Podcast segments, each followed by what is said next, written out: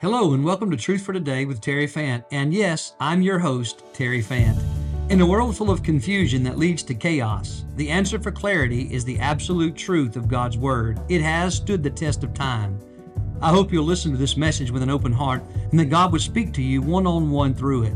If you're ever in the Florence, Mississippi area, then we would love for you to join us for live worship. Please feel free to reach out to me at terryfant at iCloud.com. May the Lord bless you as He draws, shapes, and instructs you. Now, let's listen to today's message. Amen. Amen. Praise God. Wouldn't you agree with me? Isn't He wonderful? He's so wonderful. And did you did you learn again this morning how wonderful He is? And when we consider, you know, David's failures and my failures and your failures and the fact that uh, God is not ever going to say, "Don't call me, call somebody else." And I'm glad because truth of the matter is, He's the only one who can help. And so I'm so thankful that He says, Call on me. If you have your Bibles, I encourage you to join me tonight in 1 Corinthians chapter 15. 1 Corinthians chapter number 15. And doesn't it just bless your heart to have the youth in here with us tonight? Boy, did you hear them singing? Hallelujah. Boy, hey, y'all charged up the older folk now. They, they had to come up a notch. And so thank y'all for joining us up here at North Campus and all your awesome team, Ryan. What an awesome group, man.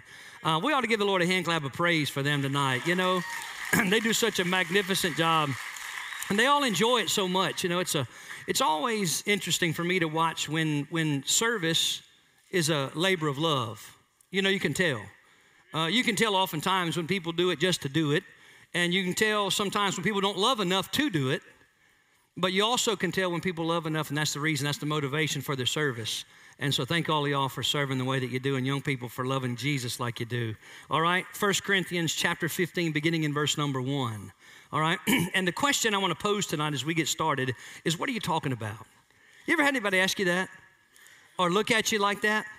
You know what I'm talking about? they just sort of look, you start talking about something, they look at you like, what in the world are you talking? You ever have a conversation with somebody and they just go out in right field somewhere and you have no idea what they're talking about. You, you, know, you know what I'm saying? Now, I don't want to pose it from that angle tonight. What I want to pose it about, uh, the angle I want to pose from tonight is if I was to, or we were to, come to some of the closest people in your life. Now, first of all, who are they? They're the people who spend the most time with you, okay? And so let's just kind of make a list real quick in our mind. Who are those people that we spend the most time with? Somebody said my wife, right? And that was Bubba back there. And uh, that usually happens after you retire, Bubba, right? Amen. All right. And so, uh, who we spend most of our time with? Our spouse, definitely. Okay. Uh, we would add to that family uh, because they're at home, you know, and family. And uh, but but when they're not home, it's a little more difficult, isn't it? And uh, you let less time you have with them. Okay. Well, so family. What else? What are some other people that you spend the most time with? Truth, truth be known, it is the people that you. Well, listen to that. And so it's the people that you work with because you're with them the most. And so I wonder if tomorrow some of us tagged along with you to work and you didn't tell that I was your pastor or uh, some of your some of your faith family, and we just kind of got one of your you know coworkers that you work with all the time off to the side and said, "Hey, uh, tell me what it is that Bella talks about all the time. What's she always talking about?" And uh, and if they were to say, you know, tell me what tell me what Katie's always talking about. T- tell me what what's Rick when he's working what's he usually, what's the subject matter that he's discussing? You know, Cheryl, when she's doing her thing, what, what's the common thing that she loves to talk about that keeps, you know I'm talking about? That thing that keeps coming up. You know, you may talk about a little bit and then some things happen, you get busy with work, but then later on you can't help but come back to it, you know? And uh, this time of year, this time of year, if you're an SEC football fan, you might have been talking a little bit about that, right? Uh, and some of y'all laughing. You, you already know like projected uh, records and who's playing where and when and, and all of that. And, and uh, it doesn't matter uh, who you are, except to, I would say this all of us have something that we talk about often. And you may not know it about you, but if you'll be honest enough to ask your coworkers, just go to a Monday and say, hey, listen, I got a question. What do I usually talk about? And see what they say to you. Now, listen, you need to be prayed up. Don't get offended and mad if they tell you the truth. Uh oh. Remember when Paul said, So now I tell you the truth and you hate me? You remember when the Apostle Paul said that? So I want to encourage you to do that. But I wonder what they would say about menu. What do we like to talk about? I'm afraid some of our coworkers would say they like to talk about other people. All they ever do is talk about what this one said and what that one did and what this one had on and what that one said and what this one didn't do. And some of us would be guilty of that. Some of us would be guilty of what we talk about all the time is our kids and grandkids, right? And some of you are looking like, what's wrong with that? Well, just hang on, all right? Some of you got offended right off the bat. Uh, so, some of us will talk about fishing, right? And, and any kind of lure that can come with fishing. And some, some, some of you guys and gals are already getting geeked up because September's coming and dove season opens up, right? The, the hunting spectacular uh, that, that unfolds for the rest of the year. And all of us have something that we're talking about. I just want to ask you tonight what are you talking about? What are you out there talking about? Because whether you know it or not, it's influencing people, what you're talking about. And if it's uh, about somebody, then you're influencing them to always be thinking negative about people. And if it's about uh, sports or family, you're, you're, you're, making them think that's the only, that's the most important thing on planet Earth. And so tonight, I want us to consider uh, talking about something different, all right? Now, without further ado, I want to invite you to stand to your feet with me. And let's read the 15th chapter of Paul's letter to the church at Corinth, having a lot of issues. Okay, if you've ever studied the book of 1st and 2nd Corinthians, they got a lot, they got a lot of stuff going on. And here in the middle here, he begins to encourage them what is the reality of what they do and why they do, and it is the risen Savior, Jesus Christ. And he's going to culminate that. I'm going to, I'm going to cover about the first nine, ten verses, and then we're going to skip all the way down. Now, some of y'all are going to be so mad at me for skipping all them verses, but you go and read it, okay? And we're going to go down all the way down to verse 58 and conclude there. That okay with y'all? All right, here we go. Beginning back in verse number one, 1 Corinthians chapter 15, beginning in one. And again, we'll read down to verse number 10. Then we'll skip all the way down to verse 58, okay? Y'all with me? All right, amen. Let's go. Moreover, brethren, I declare to you the gospel. Now, that word in the Greek simply means good news.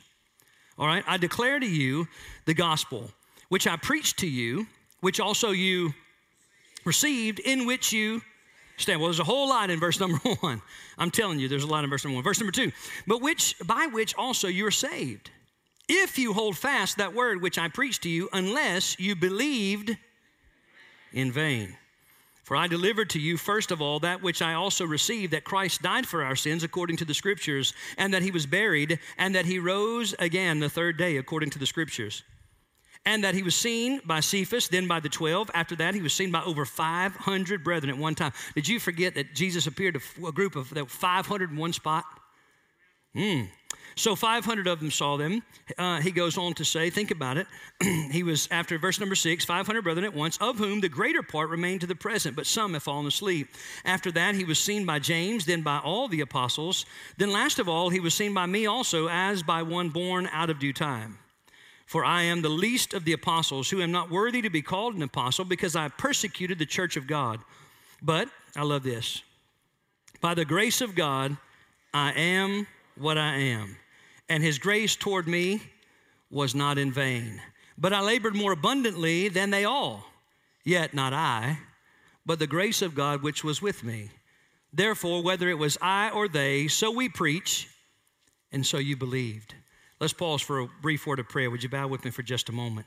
Father, thank you for the opportunity tonight to preach your gospel.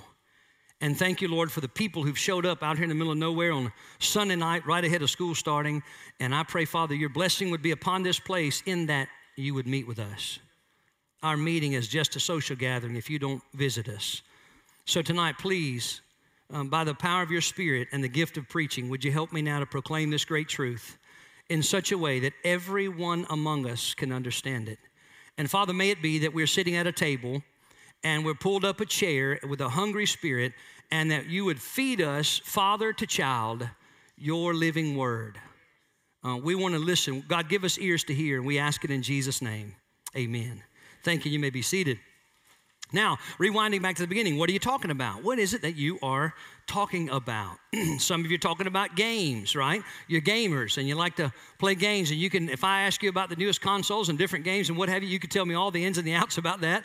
And uh, it's funny because the thing with which most people talk about, if it's not the same as what you talk about, you have a tendency to judge what they talk about and deem what they talk about as unnecessary compared to what you talk about. Is anybody in the house tonight? Amen. And uh, we like to look down on those that like this and like that. Uh, when the truth of the matter is, we all spend a lot of time talking about nothing, absolutely nothing, and not much time talking about the only somebody who has the power to save anybody, and his name's Jesus. So let's talk tonight about the gospel. What are you talking about? All right, the main idea of the, of the passage is simply this the gospel is powerful to transform. Now, let me just throw it to you, all right? The gospel is powerful to transform. You have some uh, friends and family in your life who are groping in the darkness, who are struggling through life, who don't know uh, how to navigate the journey without the guide, the Holy Ghost of God. Uh, then the only hope they have is the gospel, the good news. Uh, now, how many of you have ever received good news before? Yes? Uh, somebody help me. What are some things that you received that you deemed as good news? Baby being born, all right? Quincy had a baby born. Now, you talking about one of yours or somebody else's? Either, right? And so, whether it's ours or somebody else's, good news, right? Uh, what are some other things that we hear as good news? Somebody got saved. What else? Anything else? Boy, we kind of, everybody's kind of going together. What'd you say, Chad? Can oh, hallelujah. Good news, son. The cancer's gone. That's recent for you, isn't it, brother? That's recent for you. And so that's good news. And the things that you and I hear of that are good news, we have a tendency to talk about them. And generally, generally, when we have something good to tell, you ever notice about me and you? We're like a little kid. We find out something good, you know, and don't you? All right, I'm just to find out. Who among us in here likes to be the first one to find out? you like to be the, and you can't wait to hear him tell somebody the good news, right? And and now I'm gonna on the flip side of that, there are a lot of us that really enjoy telling the bad, uh oh, the bad news. And what we ought to be focused on instead is the good news. And truly tonight, evaluating what is good news. What's good news? So we talked about some things in the in the temporary realm, you know, people being born and, and, and, different things, cancer being gone, different kinds of things that we face. But truly the good news is what we're going to look at tonight, and that is the gospel, the good news of Jesus Christ. Okay, so let's dive into that. Number one in your notes there, let's talk for just a second about the, the gospel in action. Okay, the gospel in action. I've heard it said before, I believe it was Spurgeon who said that, this, that the gospel is like a caged tiger and that all we need to do is let it out the gospel, the good news. In other words, the good news shared has the power to do something in a person's life. So let's talk about the gospel in action. And what we're going to do is look at verses 1 and 2 here. And we're going to list out, watch this, a list of four things from, I told you there's a whole lot in these two verses, all right? Four things I want you to see in these two, in these two verses. First of all, the gospel in action. Paul says, Moreover, brethren, I declare to you the gospel, the good news, which I preach to you. All right, so number one in your list of the activity or the gospel in action, number one, it must be preached, okay? Now, this word for preached doesn't mean it has to be a preacher or a pastor. It means somebody who has received the good news. It means verbalizing the good news. Y'all with me? And so, uh, how many of us in here are able to uh, preach the gospel? Raise your hand. I like that. Everybody's like, uh, uh, uh. It ought to be every hand in the house that's been born again ought to be raised right now that, hey, I have the ability to preach the gospel, to tell the good news to those people around me, all right, that God has placed in my circle of influence. So, Paul said, remember that it was the gospel that I preached to you. I had to verbalize it in order for you to get it. All right, so it must be preached. Number two, uh, in the same verse, Paul says, moreover, brother, I declare to you the gospel which I preached to you, which also you received. And so there's something else about the activity or the action of the gospel. It's preached, but then it must be, for it to have power in the recipient's life, it must be received. All right, now just a question as we're walking through this. A good question for you to ask yourself tonight is Have I received? Jesus. Now, you, you've heard it said before. Um, what does it mean to receive Him? The picture is uh, going over to the door, maybe of your house, and you opening the door and bringing someone from the outside to the inside, right? And of course, in the context of Jesus, you're not opening the door and inviting Him to come and, and visit for a while, but you're inviting Him to come and be the central, listen, the central person in the house. Amen? And so that's what it means to receive him. So uh, the gospel's action, it must be preached. It must be, y'all help me, it must be received. Number three, it puts us in right standing. Now, let me just show you what, what Paul says, which I preached to you, which also you received, and in which you stand. You're currently standing in the gospel. Now, uh, they may be sitting down when they're reading this letter. They may be lying in the bed. They may be gathered in the congregation. They may be going about work, uh, and they've received this letter. They're hearing this letter. They're passing this letter information on to each other. He's not talking about literally physically standing in one position. He's talking about the position that they occupy when God, the righteous judge, looks at their life, and what they see is uh, what he sees for every born again believer is someone who is justified just as if they've never committed sin, and they are righteous and right in his sight. And he said, You've received it. Now you're in right standing with God, aren't you? Hey, I don't know about you, but doesn't it feel good to be in right standing with God? You, you may not be in right standing with people, you may not, but, but in Jesus Christ, by grace through faith, you can be right with God. So the action of the gospel, the gospel in action, it must be preached, it must be received. It, it puts us in right standing. We're made right. This good news makes us right with God. And then the end of this in verse number two, he says, by which, by what? By the gospel, uh, you also, which also you are, help me, saved. So, so the gospel also, here's the action, it saves. And I'm so thankful today that the good news still saves soul today. Anybody else glad of that? I was sharing it this last week, and I was I told I think I shared with you guys maybe Wednesday night. I'm, I'm sharing the good news, and and and people get and I'm always inside my head. I'm going, there ain't no way this is happening. And because uh, somebody here for the first time, or you think, man, this is so deep and you need years of study, but you don't, because the gospel's so powerful that when the Spirit of God illuminates in the heart of a man or a woman or a young person, a person can't help it. So I'm just telling you what he does is he, I've heard it said this way, you ready? Ripe fruit doesn't have to be squeezed. And it's not you and me and our convincing power, it's simply laying the gospel out, letting the gospel do what the gospel does. And I wish unto God you and I would understand the simplicity that success in gospel witnessing is not how many people get saved, it's whether or not you're doing it. Success is, yes, I'm going to tell somebody the good news. Success is not, well, I had 10 people saved this week. Success is, he called me to make disciples, and by the way, the first step of discipleship would have to be salvation. You can't make a follower of Christ until someone's born into the kingdom. And so I want you to consider that as we move on, all right? So the gospel in action. Y'all got that? One through four, look how quick we knocked that list out.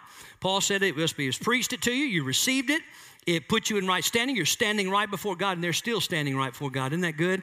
And then he says, it also saves. Now, uh, something I need to uh, touch on here in verse number two uh, that I want to just sort of highlight. Notice what he says, by which you also are saved.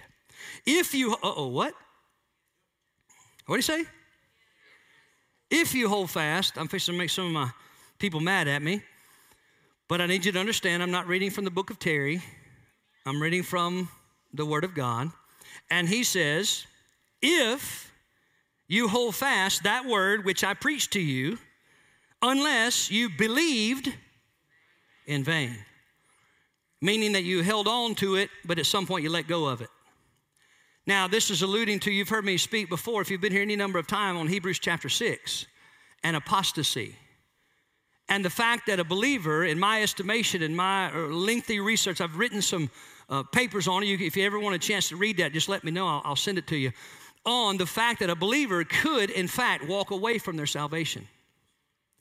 Now, I'm not talking about sinning their way out. I'm not talking about making enough mistakes and falling into sin. No, no, no.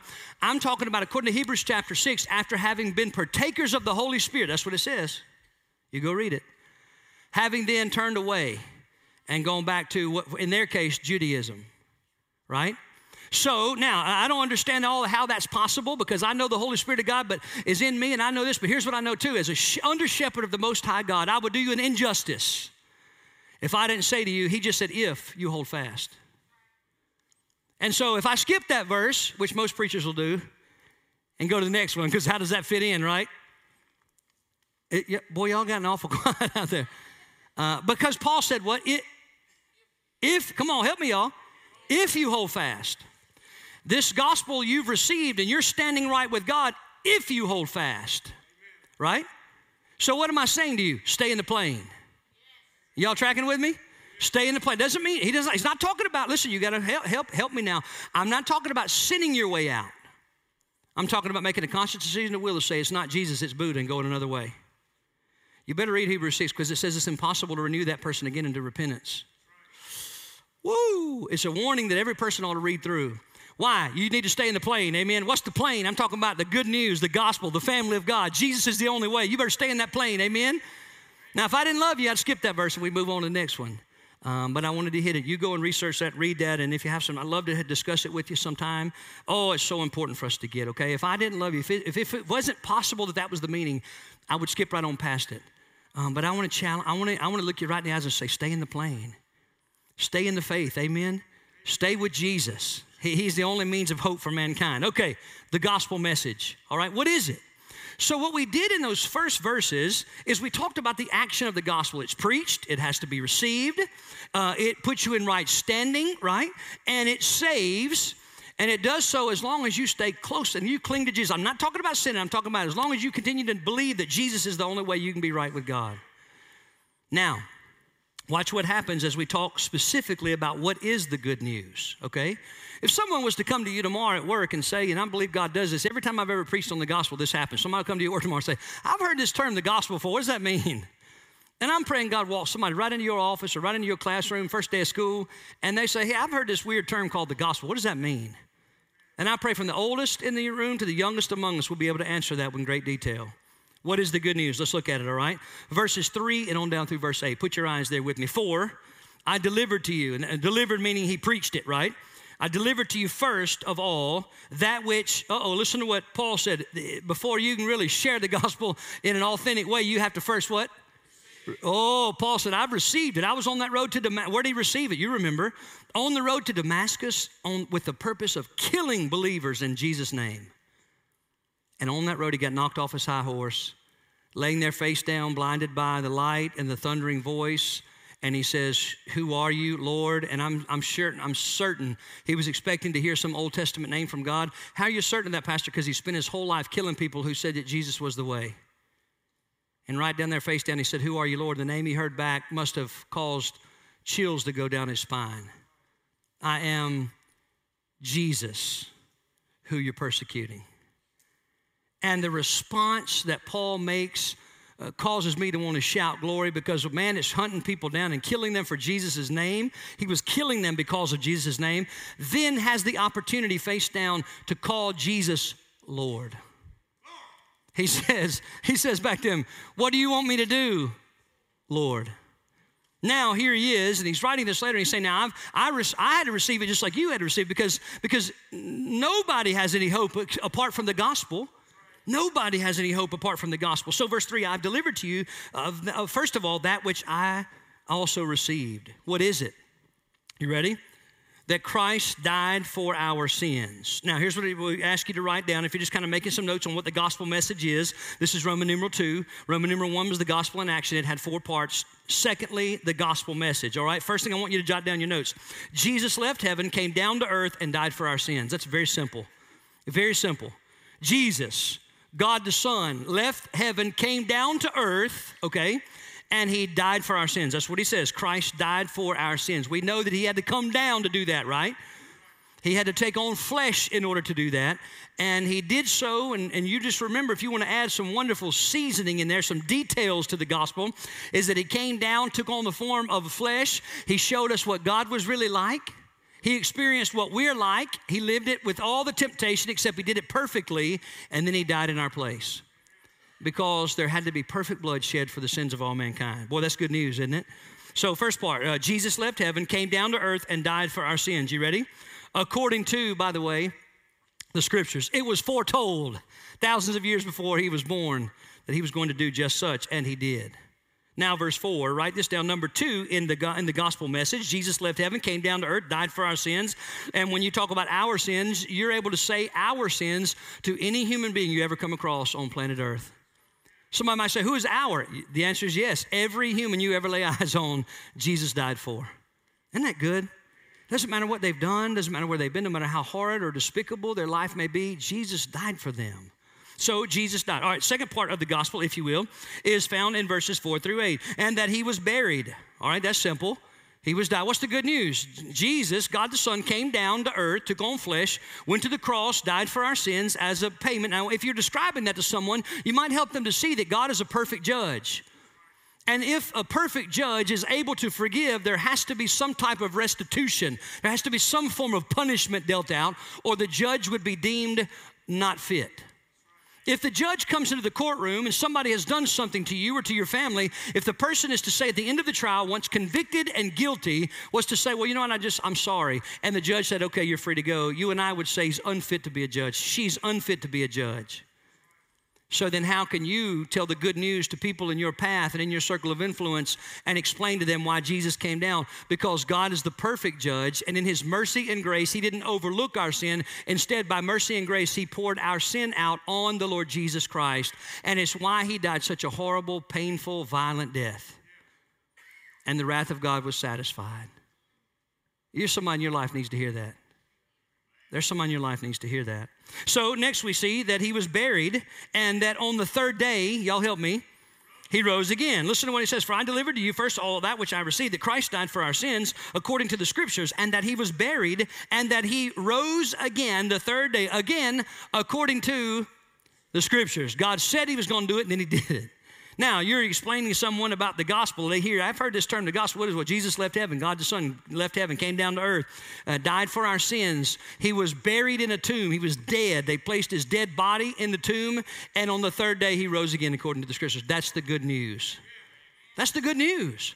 And by the way, it's the best news your ears have ever heard. More so than you're pregnant, more so than the cancer's gone, more so than uh, any other news that your ears have ever received that God intervened in the mess that we had made and redeemed us from our sin, bought us back.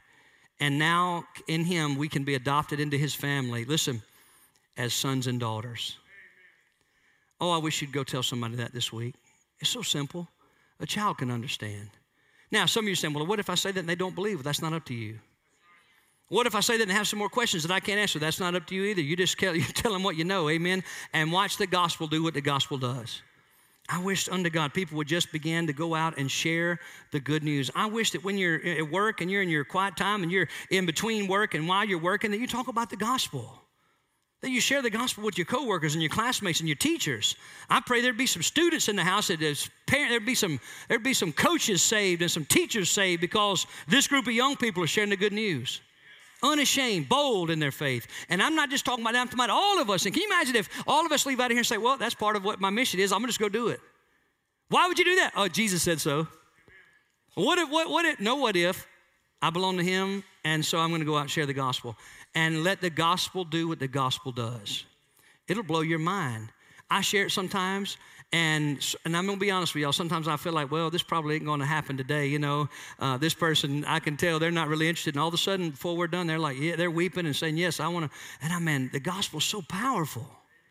So powerful. I remember a time I was on a visitation team, and I may have shared this, you this with you before, but when I was, uh, this is going to be hard for you to imagine. I was so shy. I said, you know, one thing I can do to start becoming obedient is to go on visitation with some other guys. And so I go, but when we got out of the van, we'd go in pairs of three. I'd be the last one in the three, and I'd let them go to the door, and they'd knock, and I'd back way up. You know, they had to look twice, make sure there's another guy out there. And I'd come on in, and I'd be really, really quiet, right? And one day we're going, and uh, there's a guy in his front yard. He's toting the banister, uh, the handrail from his front porch across the yard. And it's hot, you know, not quite as hot as it's been lately, but it's hot. And he's toting that thing, and you can tell he's not happy. You know how you can tell people not happy? Sometimes you just look at him, you say, We need to keep going. he's been wrestling with that thing. And he's toting it across the yard. And the guy driving says, We need to stop right here. And I'm thinking, No, we don't. this guy's fixing to cuss us if we stop right now. He said, No, I feel like we need to stop here. So we pull up, and the guy's looking at us like, For real? You know what I'm talking about? Like he's toting the thing. He's like, y'all y'all gonna stop while I'm toting this banister across the yard? And the guys get out, and I'm, I'm backing up going, boy, this is gonna be bad, you know. And I'm gonna stay way back so at least I can be a witness. And I don't mean of Jesus, you know. And as the thing unfolds, the, the, one of the guys begins to tell the, the gospel. He just starts saying, Hey, I just felt compelled to stop and tell, share with you the gospel, the good news that God left heaven and his son, Jesus, came down, God the Son, and he took on flesh. He died for our sins. He was buried, and on the third day, he rose again. And I just want to know if you'd like to, if you've ever invited him to be Lord of your life. And the man set the banister down. He said, No, sir, but I want y'all to come on my porch and tell me more. And I'm going, what, what, what, just happened, you know? And before we left, Casey, man's name was Casey. He, he was a, a, Jewish man of all things. He, in, he uh, bended knee on his front porch in August, tear stained cheeks. He's, he's bowing before the king and inviting Jesus to be Lord of his life. And uh, I'm telling you that the gospel is powerful. And for some reason, you and I keep it to ourselves. And, it's, and it is you and I withholding suppressing the righteous truth of God, that His gospel has the power to save. Not your ability to share it, Not your, not your uh, frequency of sharing, not your eloquence of sharing, but the gospel in its simplicity has the power to rescue and to save. I wish you'd go out and turn it loose. I wish you'd just go try it this week and see what happens. I'm telling you, it will blow your mind. The gospel's message, all right? Verses 9 and 10, let's talk for just a minute about the gospel's power. So we said the gospel in action, preached, received, puts you in right standing, and it saves, right? The gospel message. Uh, Jesus, God the Son, left heaven, came down to earth, died for our sins. He was buried. On the third day, he rose again. Now, number three, the gospel's power. And I want you to add to that the gospel's power to transform. Would you, would you write that in your notes? Now, I didn't add that in mine this afternoon as I was looking back through, but I meant to. The gospel's power to transform, okay? And this is going to be found in verse 9 and 10. You read it see if you if you were to come, come share, I want you in your chair to read verse 9 and 10, and then I want, to, I want you to see where I got that, okay? Where did I get the gospel has the power to transform? Take a second and read. I'm going to wait on you. Read verse 9 and 10.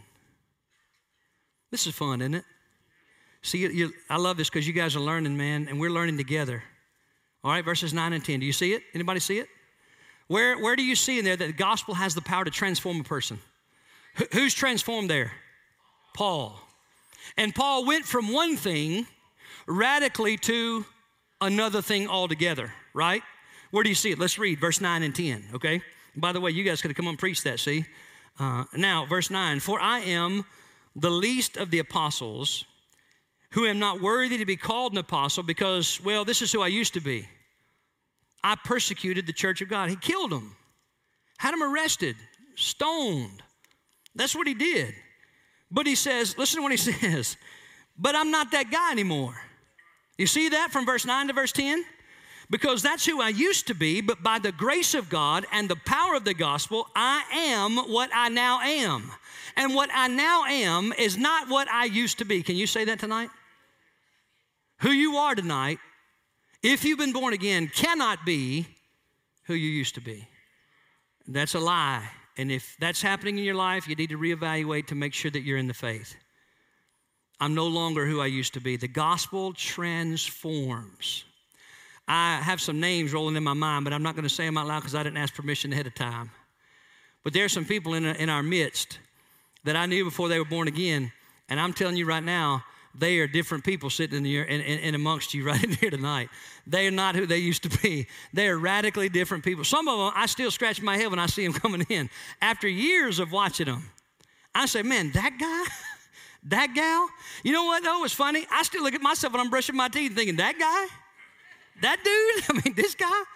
And the power of the gospel to transform and change you from who you were to who he wants you to be. The gospel has that kind of power and nothing else. Nothing else. Anything else is an attempt at behavior modification, and it always fails with time. But the gospel never fails. It has the power to transform. Paul said, I used to be a guy, man, I, I, I'm the least of the apostles. I'm not worthy even to be called an apostle. And here's why I persecuted the very church. I mean, I, st- I was trying to stamp out people who believed in the name. But by the grace of God, I love it. I am what I am. Listen to verse 10. And his grace toward me, y'all help me, was not in vain. What does that mean? It means that he didn't offer this, uh, this full unconditional pardon for me just to sit and soak. He didn't offer me a full unconditional pardon for me just to be like every other senior that ever lived before me and blending in and doing the same things on Fridays and the same thing on my Snapchat and look like the rest of the world. That's not what he died for. No, no, no. He says the grace of God for me was not in vain. I, I call that grace abuse. You know, when we say, well, I've been received grace, so I can do whatever I want to do. No, that's a misuse of grace, isn't it?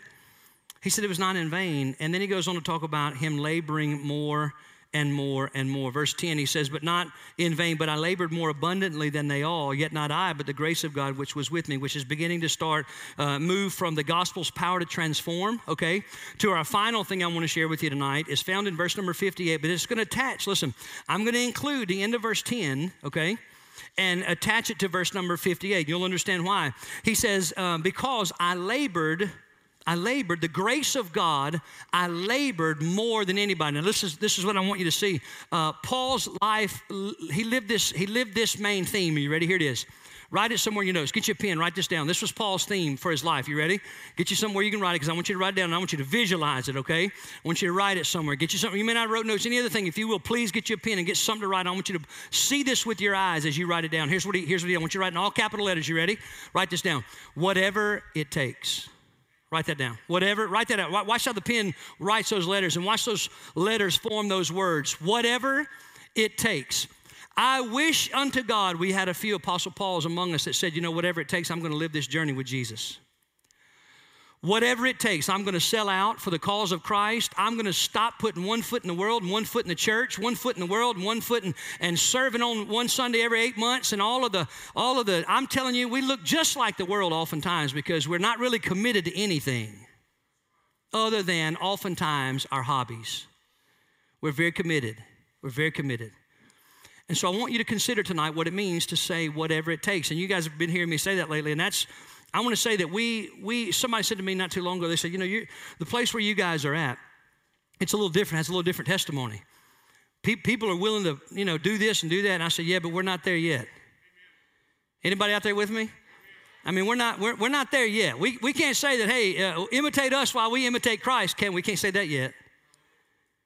Um, because we complain about things and we we half heart. I say we, not you. We, we, me and you.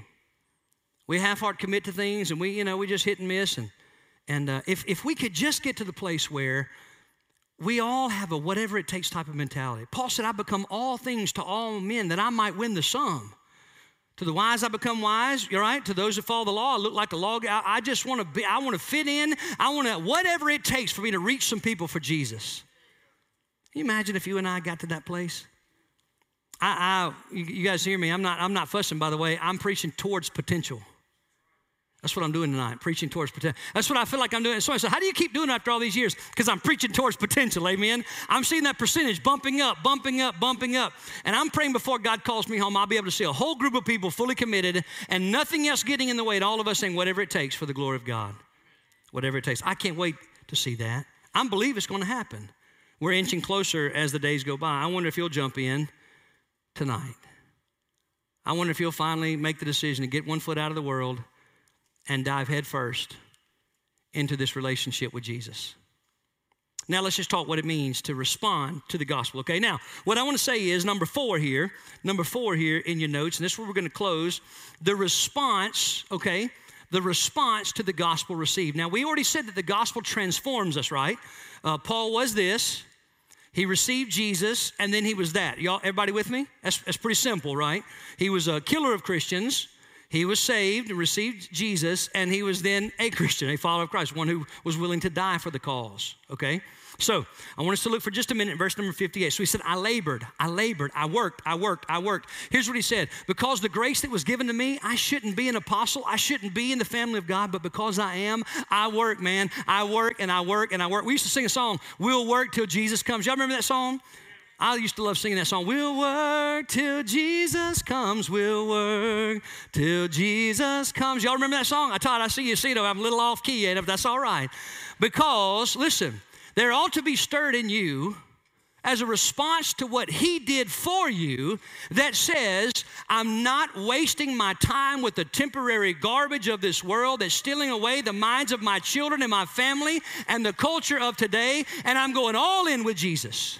All in with Jesus. Until we do, listen, your family's suffering. Until we do, our families are suffering. We're teaching our kids the wrong priorities. I'm telling you, until we do, listen, our communities are suffering. Until we do, we, not you, we, our state is suffering. Until we do, our nation, whoo glory to God, is suffering. Until we do, the world in which God had you born into and me born into is suffering. Until we finally say, it's all, I'm, I'm, I'm through playing games.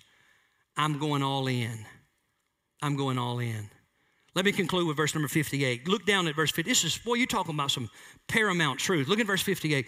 So he says a lot of things. I know we skipped a lot. He talks about when the last enemy is destroyed. He talks about what happens if you deny the resurrection. He talks about this glorious new body in verse 35 that we're going to receive. Um, but at the end of this thing, he talks about that final victory. And by the way, one of these days we're going to get to go home But until then, we'll work. We're going to work until Jesus comes. It's a natural response to the gospel. So, moving right along, on down into verse number 58. Therefore, because of all of this wonderful things that Jesus has accomplished for us and the gospel has brought into our lives, verse 58. Therefore, my beloved brethren, here it is. You ready? Be steadfast, be immovable, always abounding, and this is all three terms attached to the work of the Lord. Three terms quickly. First, steadfast. Steadfast in the work of the Lord, not up and down. Not when it fits the softball schedule, not when it fits the soccer schedule, not when it fits when we're going camping and when we're not going camping. Steadfast service, work for the Lord, steadfast. You can be counted on. Can you be counted on? Can we, listen, can we, the body of Christ at Hickory can we count on you? Can we count? And I know we're saying yes, and that's an easy thing, but I want you to think, I'm talking about every time that we need you to serve in it. What is your continual, faithful, every week service unto the Master? I want you just to think about that for a minute. Can we count on you? Can we count on you to teach? Can we count on you to pray? Can we count on you to give of your time, talent, resources? Can we count on you to put fires out when people, you know, get to slandering and gossiping? Can we count on you? To put your arm around somebody and disciple. So listen to me. We've got so many people. I wish I could tell how many people we got signed up waiting for somebody to disciple them. Can we count on you to disciple somebody? Can the body of Christ count on you to pull your weight? Because we all have a portion. Listen to what he says steadfast, not up and down, right? Uh, immovable. Now, th- that means, listen to this. Immovable means, well, that's pretty simple, isn't it? You don't have to look in a Greek manuscript to figure out what immovable means. It means not easy to move. And yet, the truth of the matter is, we're very easy to move. We're very easy to move. Somebody hurt my feelings, so I'm not doing that anymore. I'm not, I'm not doing that anymore. Somebody said this about me, I'm not doing that anymore. Somebody looked at me that way. I'm not, I'm just not, I'm, we move, we move from our commitment. Somebody makes us mad, we move from our commitment. Somebody disagrees with us, we move away from our commitment. And these moving parts, people are just constantly, it's like, I heard, a, I had another pastor friend say it's like pastoring a parade. They just kind of go by till the feelings get hurt and they go on to another spot and do this and do that. And, and, and, and I do it sometimes and you do it sometimes. And, and, and what, he's, what, what Paul is saying, man, if I've received the gospel, what's going to move me from serving Jesus? You ain't. Come on, somebody. And I, it doesn't matter if you're mean to me or unkind. I, somebody said to me the other day, Well, you don't know what it's like for people to be mean. I said, That's funny. That's hilarious. I'm not going to go any further. I'm just going to smile and laugh right there and say, Of course, people are mean. Sometimes we don't sleep good. Y'all out there still? Sometimes our sugar's up. Sometimes our sugar's down. Sometimes we're a little overweight. We get, I'm irritable some when I'm a little heavier. And so, of course, but immovable means I'm not basing my service on how you treat me. I'm basing my service on how he treated me. And he treated me kind and good and gracious and merciful. Hallelujah. He treated me as a son. So I'm going to serve him, and nobody can stop me. And I'm not going to move all around because people make me, because there's going to be another group of people over there, another group of people over there, and I'm a person too, so I can do it, you can do it. I'm just going to settle in and say, you know what, we're going to love each other through it with all our scars and warts, and we're going to keep pressing on until he calls us home. What doesn't that sound like a life worth living? Yes, hallelujah, it does. All right, so steadfast, immovable. Finally, finally, listen to this. Because somebody's sitting today and they're thinking, you know what? Hey, I'm, I'm doing that. I'm, I'm doing that. Listen to what he says here, because this really challenges me. Therefore, my beloved brethren, be steadfast, immovable, and then he adds this always abounding, more and more and more and more. Meaning that what you're doing requires time and energy and effort, and it's got to be growing. You with me? It's got to be growing, man. And, and I'm praying unto God that, that in my life and in your life, our service to the King. Now, listen, we're not talking about a works based salvation. Listen, get that out of your mind. We're talking about as a response to the gospel that Jesus did for me what I could not do for myself. Now, I want to serve him. I want to serve him. I don't want to be moved around. I don't want to be wishy washy. I want to be steadfast. I want to be a, a, the body of Christ that he can count on uh, to fulfill his mission until he returns. Think about that. We, listen to this. We get to do that together. Isn't that interesting? That we get to do that together, and we get to do it together, and as a testimony to His goodness, we can we can do it and get along together. And by the way, I want to say to you that we really are a unique gathering in that God has allowed us to do a lot of things over the years together. Doesn't mean there haven't been any bumps in the road, but I believe He's got greater plan for us. And I don't mean greater numbers. I, I, don't, I don't necessarily mean, I'm just talking about greater. Greater in blessing His name and reaching the world for the name, the cause of Christ. And so tonight I know this every single one of us plays a part. And I pray unto God that what you talk about would be, you ready? The gospel. Let's bow our heads together. Would you bow your heads with me for just a moment?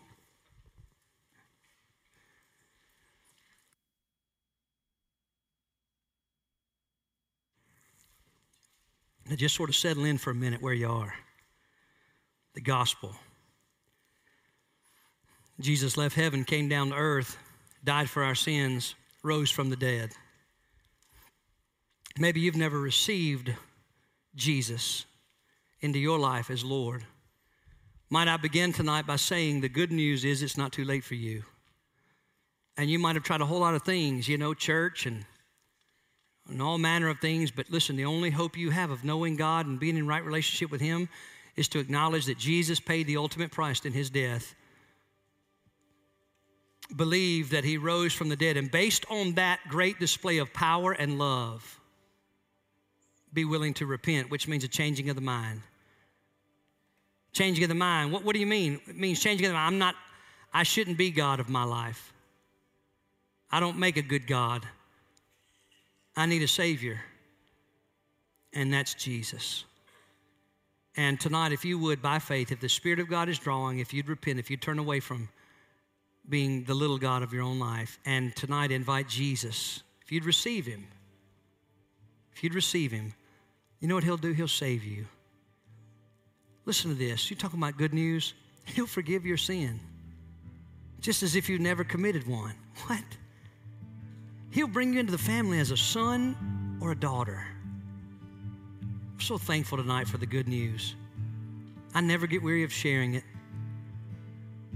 I wonder if there's one tonight who needs to receive Jesus as Lord. You can do it right now where you're seated. You don't have to come shake my hand or Gerald's hand, any of our hands, hug our necks. We'd love to do that later, but you don't have to do that. You just need to talk to God. So you do that. If you feel the drawing of the Holy Spirit, wouldn't you do that tonight? Now, for those who've been born again,